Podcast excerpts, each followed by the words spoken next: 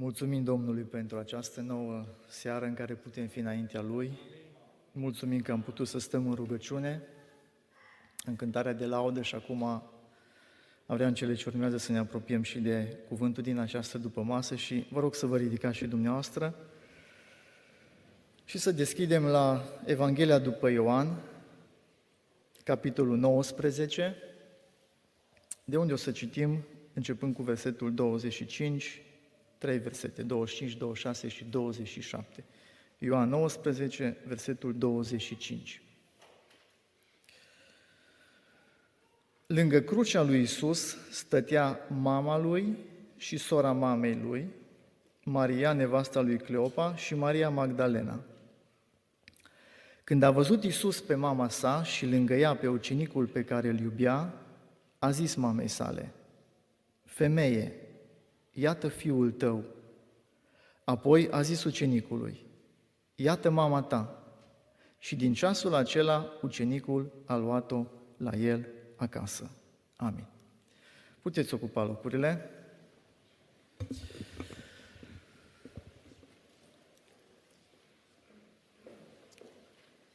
După cum știți și ați observat în ultimele câteva săptămâni în biserica noastră, au fost uh, susținute o serie de mesaje care au avut ca și subiect caracterul. Numai în cele ce urmează s-a luat hotărârea ca în următoarele câteva săptămâni să avem câteva mesaje despre câțiva oameni importanți pe care găsim în Noul Testament, oameni care s-au dovedit a fi oameni de caracter oameni care uh, au avut ceva specific care i-a calificat să fie numiți chiar de către Dumnezeu oameni de caracter și să rămână în Sfânta Scriptură ca și exemple pentru noi demne de urmat. Și în această dupămasă avem ca și uh, subiect, ca și temă, unul dintre apostoli, apostolii Domnului Isus, dintre cei 12 apostoli, și anume apostolul Ioan, tema fiind apostolul Ioan, un caracter de încredere. Apostolul Ioan, un caracter de încredere. Uh, în această seară m-am gândit să abordez tema în felul următor, așa foarte pe scurt vă zic și nici nu vreau să fiu foarte lung de fapt. Uh, să avem o scurtă introducere, o scurtă prezentare a biografiei lui Ioan, Apostolului Ioan, așa cum o regăsim din Scriptură, din Noul Testament, prezentat atât de cei trei evangeliști, cât și de către el în câteva uh, pasaje din propria Evanghelie care a scris-o. Apoi să vedem puțin despre uh, textul care l-am citit, exact cele trei versete, de ce a ales Domnul Isus să fac acest gest care l-a făcut pe cruce chiar înainte de a-și da Duhul și apoi să vedem uh, ce ar trebui să facem noi pentru a fi niște oameni de caracter. Că până la urmă trebuie să învățăm, așa cum ziceam, de la toți cei care au fost lăsați, lăsați scriși, s-a scris despre ei în Sfânta Scriptură, să învățăm cum să fim și noi ca și ei. Exemplul suprem fiind însăși Domnul Isus Hristos, care a avut caracterul desăvârșit, perfect. Noi tindem să fim ca și El și Domnul spune că așteaptă să fim și noi ca și El. Așadar, ce știm despre Apostolul Ioan?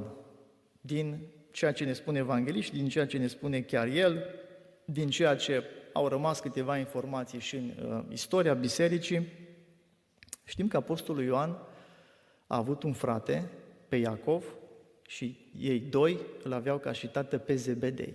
De aceea, în toate mențiunile uh, din Evanghelii, din cele făcute de Matei, Marcu și Luca, uh, ei sunt prezentați de cele mai multe ori împreună, sub uh, apelativul acesta, Iacov și Ioan, fiii lui Zebedei.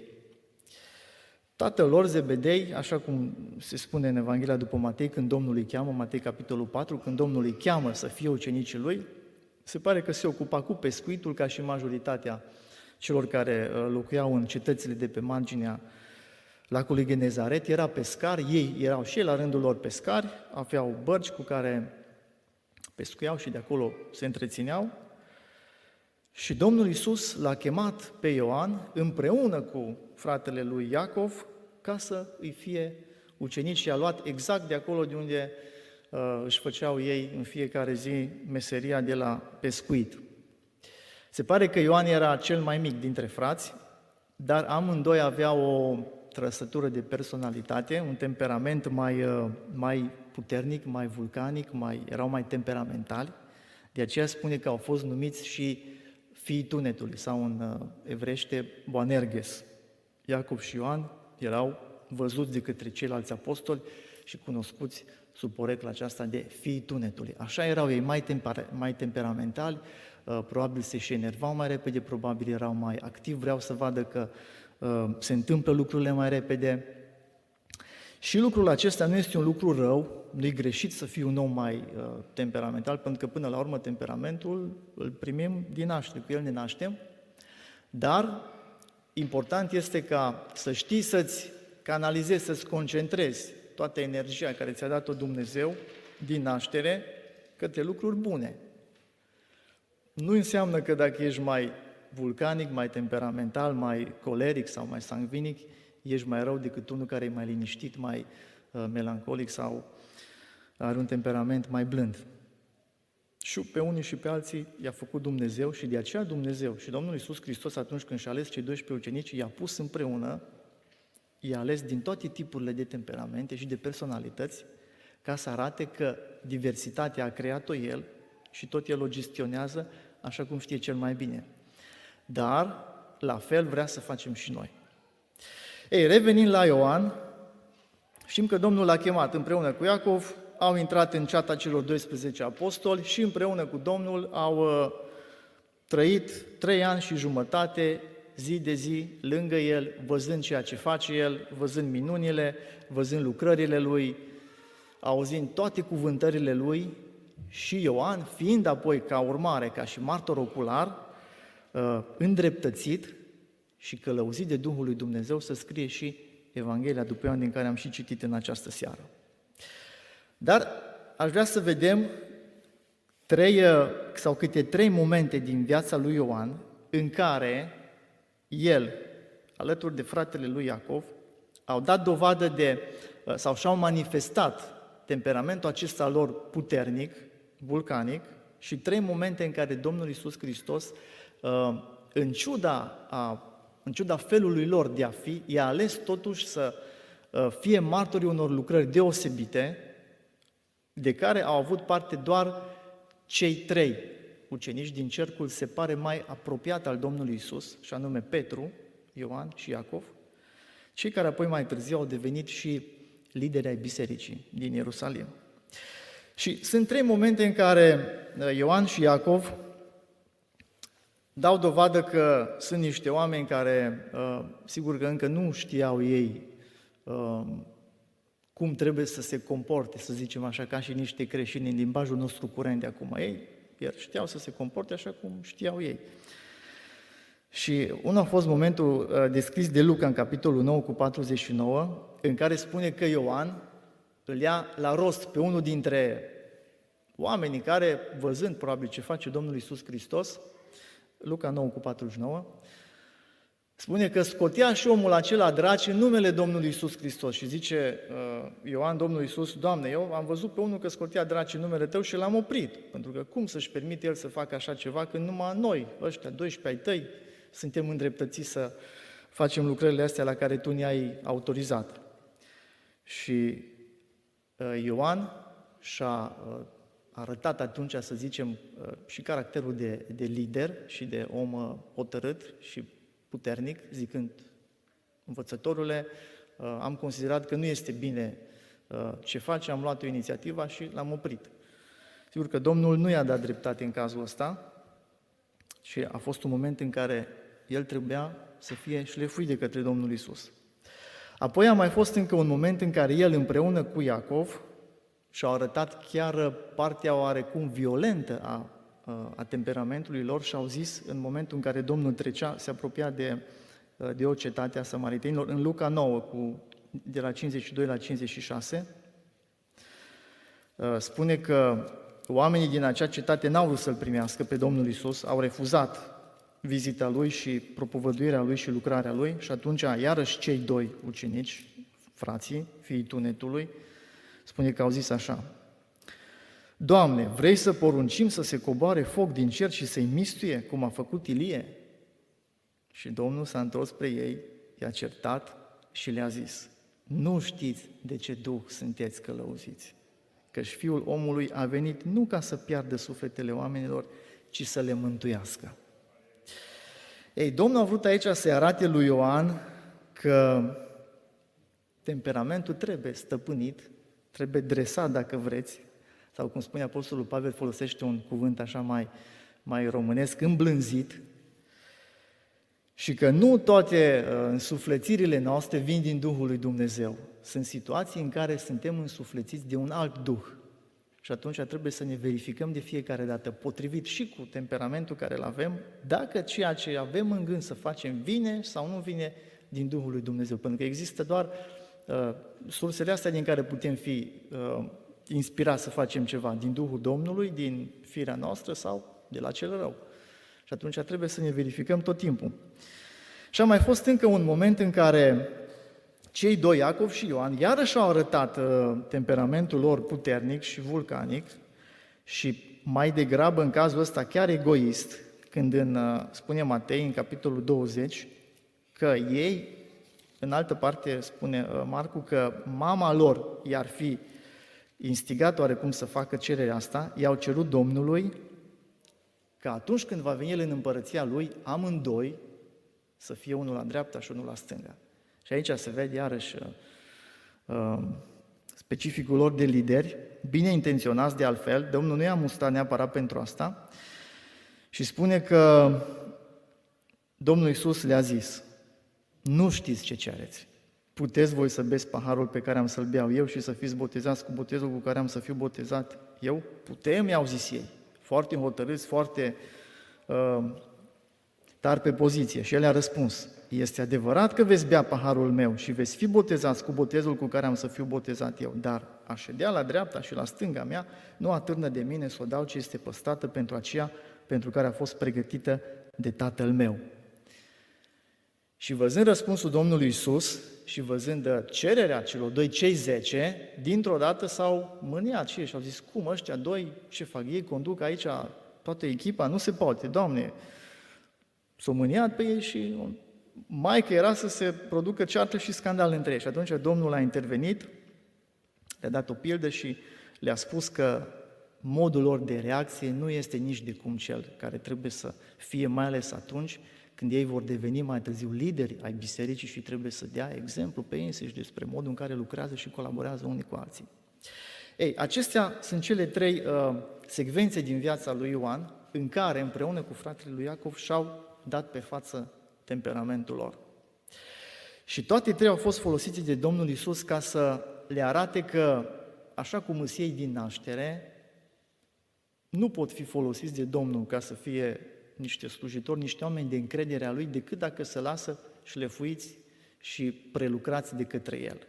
Și Harul lui Dumnezeu este suficient de mare și suficient de toate cuprinzător încât să aleagă orice om, de orice culoare, de orice tip de temperament ar fi, personalitate, ca să îl direcționeze înspre a face voia lui Dumnezeu. Exact așa s-a întâmplat și cu Ioan. Și Domnul tot mai ca să îl pregătească în vederea lucrării ce avea să o facă, așa cum ziceam mai înainte, l-a lăsat să participe alături de Petru și de Iacov la trei momente foarte importante din lucrarea Domnului Isus Hristos. Și unul a fost învierea fiicei lui Air, înviere pe care Domnul a făcut-o doar în prezența familiei, a părinților și a celor trei ucenici. Spune în Marcu 5 și în Luca 8 că i-a lăsat doar pe ei, a luat cu el pe Petru, pe Iacov, pe Ioan și s-a rugat pentru fetița lui Air care a fost înviată din morți. Apoi a fost uh, momentul schimbării la față care îl descrie atât Matei cât și Marcu și Luca, în care iară spune că i-a luat pe cei trei, pe Petru, pe Iacov, pe Ioan, s-au dus pe munte Și acolo au avut acea întâlnire uh, cu Moise și cu Ilie, astfel încât Petru la un moment dat a zis, Doamne, ce bine e să fim aici, hai să facem trei colipi și să rămânem aici. Și apoi a fost celălalt moment, iarăși, când Domnul Iisus Hristos în grădina Ghețimani, în Matei 26, putem chiar să citim câteva versete, s-a apropiat în rugăciune de Tatăl și spune că, spune versetul 37, a luat cu el pe Petru și pe cei doi fii ai lui Zebedei, a început să se întristeze și să se mâhnească foarte tare. A fost momentul în care Ioan a învățat ce înseamnă să îl cunoști pe Domnul Isus Hristos în toate, uh, în toate ipostazele Lui ca și Fiul al lui Dumnezeu pe pământ.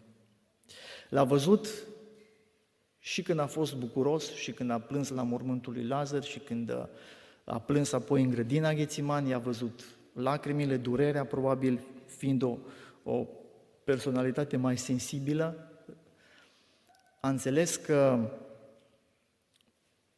lucrarea la care este chemat el este o lucrare nu fără importanță. Dar pentru a se uh, desăvârși lucrarea asta la care Domnul l-a chemat, Ioan a mai trebuit să treacă printr-un test. Și testul a fost cel descris chiar de el în pasajul care l-am citit, atunci când Domnul, înainte de a muri, îi spune Ioan, cu alte cuvinte, acum este ultimul, oarecum ultimul test pentru tine, ca să-ți dovedești credincioșia față de mine și dacă ești pregătit cu adevărat să fii apostolul și liderul bisericii de mâine. Și vedeți, atunci când Dumnezeu ne testează și ne încearcă în diverse situații, El nu o face ca să își dovedească Lui ceva, ca să-și demonstreze Dumnezeu Lui că noi suntem în stare să facem sau nu un anumit lucru. Momentele de test, de încercare pentru noi, sunt de fapt ca să ne dovedească nouă ce poate să facă Dumnezeu prin noi atunci când ascultăm de El și ne punem la dispoziția Lui. Și în momentul în care Domnul era pe cruce, gata să-și dea ultima suflare, gândul lui se îndreaptă, sigur, către mama lui. Și cei care, au, cei care studiază și au studiat, comentatorii biblici, mă rog, teologii care s-au ocupat îndeaproape și au studiat Evangheliile și au pus tot felul de întrebări legate de acest aspect, de pasajul acesta care l-am citit. De ce Domnul Iisus Hristos uh, a ales, l-a ales tocmai pe Ioan? De ce Domnul Iisus Hristos a ales tocmai acel moment ca să o încredințeze înspre grijă, să-i poate de grijă mamei lui, tocmai lui Ioan. Și multe alte întrebări. Acum nu o să stăm să răspundem la toate întrebările, dar cert este că Domnul Iisus n-a făcut altceva decât ceea ce se obișnuia în vremea aceea, chiar în uh, cultura evrească, și ceea ce însăși Dumnezeu a lăsat prin legea lui Moise scris, când a spus să cinstești părinții, asta însemna inclusiv ca Fiul cel mai mare, și Domnul Iisus Hristos era în familia lui Fiul cel mai mare, era întâiul născut, să, atunci când moare, când pleacă din lumea aceasta și dacă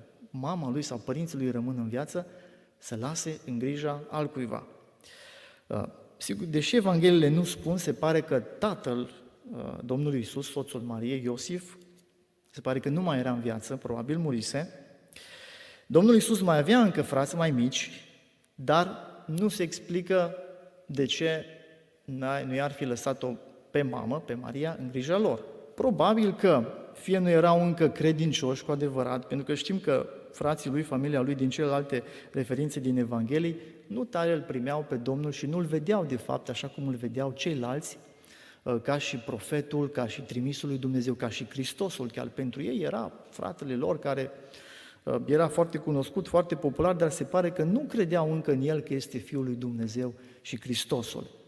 Abia mai târziu în fapte, 1 capitolul 14 și mai târziu îi găsim uh, stăruind în rugăciune împreună cu Maria, mama Domnului Isus și cu ceilalți ucenici.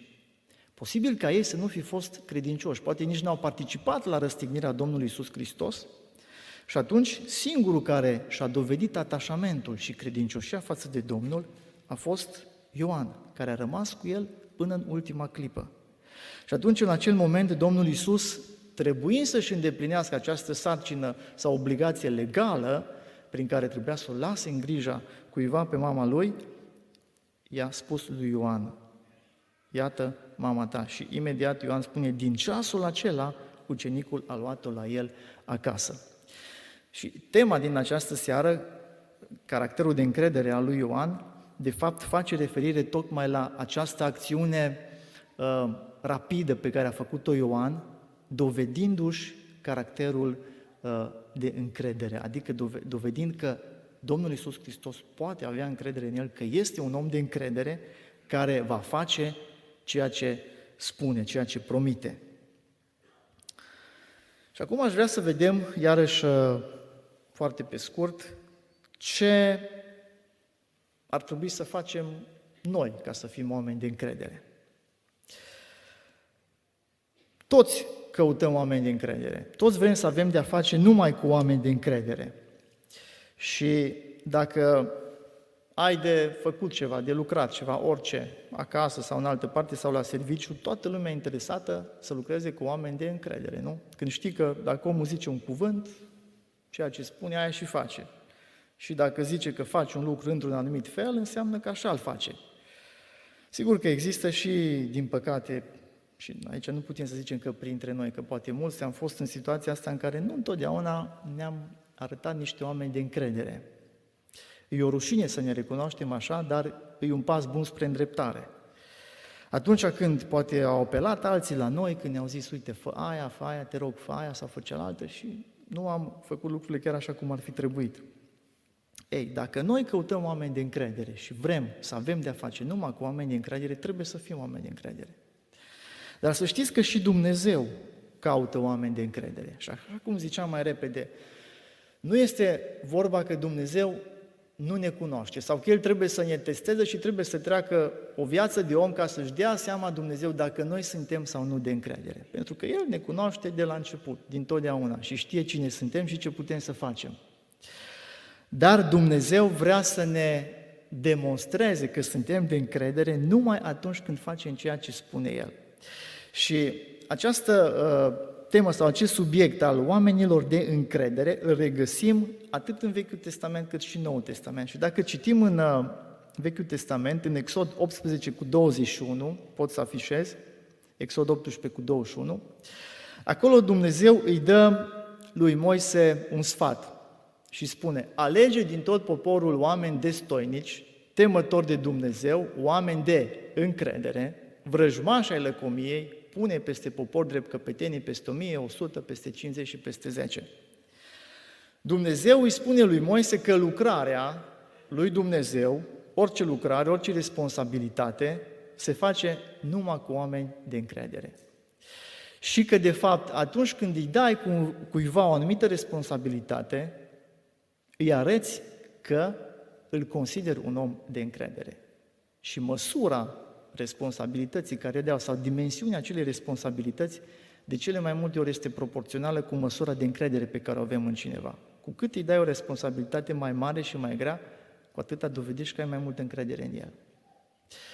În Noul Testament rămâne același principiu. Spune Pavel în 2 Timotei, capitolul 2 cu 2, îi scrie lui Timotei, sfătuindu-l cum să-și aleagă colaboratorii și slujitorii, Zice, și ce ai auzit de la mine în fața multor martori, încredințează la oameni de încredere care să fie și ei în stare la rândul lor să învețe pe alții și să ducă astfel mai departe Evanghelia și ștafeta lucrării. Dumnezeu caută oameni de încredere și ne sfătuiește și pe noi să facem la fel. Și cum ar trebui să procedăm sau care sunt cel puțin două aspecte care ne fac pe noi oameni de încredere? Și am ales dintre multele probabil care ar fi sau la care ne putem gândi, unul pe care l-am formulat sub forma acestui îndemn. Dacă vrei să fii om de încredere, respectă întotdeauna promisiunile făcute și nu vorbi mult și degeaba. Respectă întotdeauna promisiunile făcute și nu vorbi mult și degeaba. Și aici avem două versete, chiar trei, două din Vechiul Testament, unul din Noul Testament. Și spune în Proverbe 20 cu 25 Solomon așa. Este o cursă pentru om să facă în pripă o făgăduință sfântă și abia după ce a făcut juruința să se gândească. Dacă vrem să fim oameni de încredere, pentru ceilalți din jurul nostru, în primul rând, care ne văd și cu care interacționăm, poate zilnic, să nu ne grăbim să facem promisiuni doar ca să părem că suntem foarte importanți, că suntem foarte implicați, că suntem foarte săritori și așa mai departe. Și așa cum spune Solomon, dacă faci o juruință, nu o facem pripă și ai grijă ce spui. Nu vorbi mult și nu vorbi pe degeaba. Și tot Solomon spune în Eclesiastul 5 cu 4, de la 4 la 6. Dacă ai făcut o juruință lui Dumnezeu, aici vorbește sigur în relația cu Dumnezeu, nu zăbovi să o împlinești, căci lui nu-i plac cei fără minte, de aceea împlinește jurința pe care ai făcut-o. Același lucru e valabil și în relațiile cu oamenii. Dacă vrem să fim oameni de încredere și facem juruințe, promisiuni, făgăduințe, să căutăm să le împlinim cât mai degrabă în termenul pe care l-am promis, dacă am promis vreunul. Și apoi sunt cuvintele Domnului Isus din Matei 5 cu 37 care spun exact același lucru. Spunea Domnul foarte hotărât, foarte serios, felul vostru de vorbire să fie da, da și nu, nu. Ce trece peste aceste cuvinte vine de la cel rău. Dacă vrei și dacă vreau să fiu un om de încredere pentru ceilalți, trebuie întotdeauna să țin cuvântul care l-am dat. Și un alt lucru pe care trebuie să-l facem ca să fim oameni de încredere este să fim conștiincioși și credincioși în lucrul care ni s-a încredințat. Și acest aspect era amintit chiar de la timpul de rugăciune, cât de important este să fii credincios în lucrul care ți s-a încredințat, atât în biserică cât și în afară, la locul de muncă sau în orice altă parte.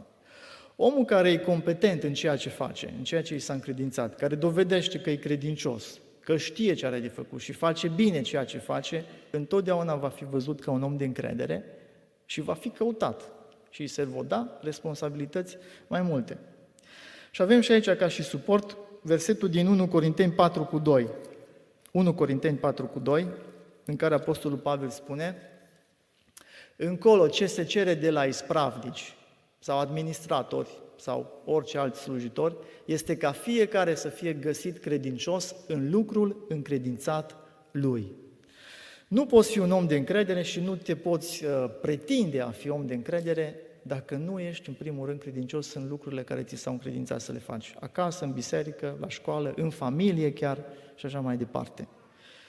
Și spune uh, tot Solomon în Proverbe 22 cu 29, foarte frumos zice aici, Proverbe 22 cu 29, dacă vezi un om iscusit în lucrul lui sau competent, destoinic în lucrul lui, acela poate sta lângă împărați, nu lângă oamenii de rând. Un om competent, destoinic, va fi întotdeauna un om de încredere care poate fi pus oriunde. Și Domnul Iisus Hristos, care este împăratul nostru și împăratul împăraților, nu se va rușina de noi să stăm alături de El, când va veni în împărăția așa, așa cum a spus El, dacă vom fi niște oameni de încredere. Și mai avem încă un verset în Matei 25 cu 21, care spune așa. Stăpânul său i-a zis, bine, rob bun și credincios, ai fost credincios în puține lucruri, te voi pune peste multe lucruri. Intră în bucuria stăpânului tău. Un om de încredere, un slujitor de încredere, un credincios de încredere este cel credincios în lucrurile mici, în lucrurile puține care i s-au încredințat. Pentru că Domnul Iisus Hristos, de fapt, în slujirile care ni le dă aici, pe pământ, în biserică sau în altă parte, nu face altceva decât să ne pregătească pentru altele mai mari pe care, așa, așa a spus chiar El, le vom primi în împărăția Lui. Să nu credem că împărăția Domnului Iisus Hristos va fi, uh, nu știu, doar o dignă veșnică și poate cântare veșnică.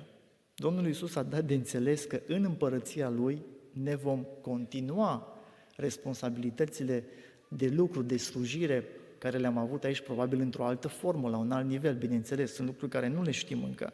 Dar a dat de înțeles că cine e credincios aici pe pământ, în lucruri mici, încredințate, va primi altele mai mari. Și în pilda talanților știm că a spus exact același lucru. Cine a primit cinci și a câștigat alții, va primi mai mult. Cine a primit doi și a câștigat, va primi mai mult.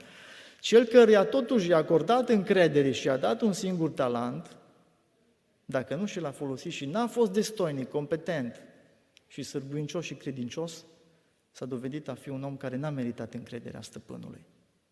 Și vrea să nu ajungem în situația asta niciunul dintre noi, ci din potrivă, Domnul Iisus să poate spune, vino robun și credincios, ai fost credincios în puține lucruri, acum primește stăpânirea mai multor lucruri.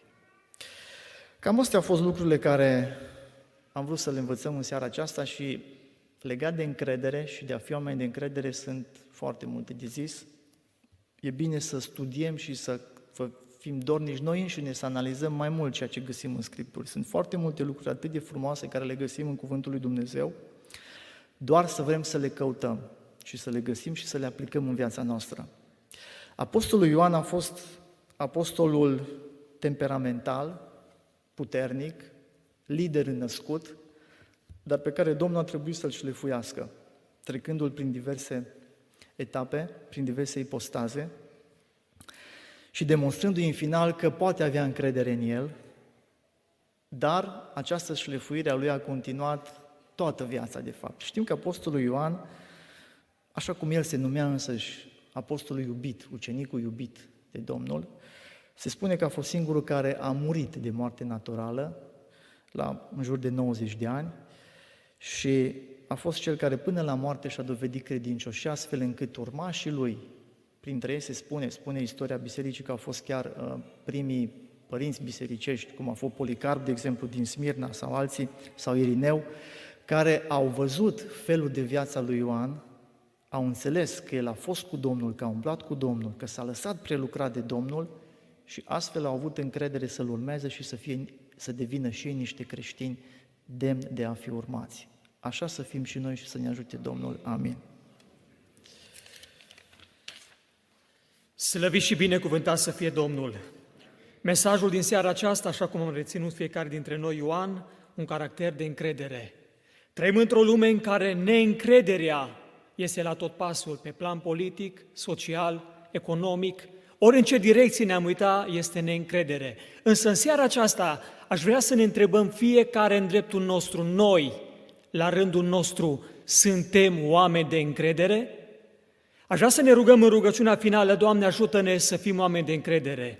Dacă am promis ceva celor din jurul nostru, să ne ținem de cuvânt, să fim oameni de cuvânt, oameni de caracter și Dumnezeu ne va binecuvânta. Când îți împlinești cuvântul, chiar dacă ți se pare și spui, mă, s-ar putea să pierd, dacă voi face lucrul acesta. Nu uita, Dumnezeu îți dă răsplata și Dumnezeu te binecuvântează, slăvit să fie Domnul. Aș vrea să ne rugăm în rugăciunea finală ca Bunul Dumnezeu să ne ajute în ciuda faptului că trăim într-o lume în care bezna păcatului, a neîncrederii este la tot pasul, Dumnezeu să ne ajute să fim lumină și Domnul spunea în predica de pe munte să fim lumină, să fim sare și prin caracterul nostru putem să fim astfel de oameni. Haideți să stăm ridicați înaintea Domnului și în sensul acesta ne vom ruga și îl vom ruga pe Domnul să fie alături de noi și chiar când vom pleca de aici, să vadă cei din jur lumină în viețile noastre, ale fiecăruia dintre noi. Ne rugăm și în final mulțumim Domnului pentru seara aceasta binecuvântată,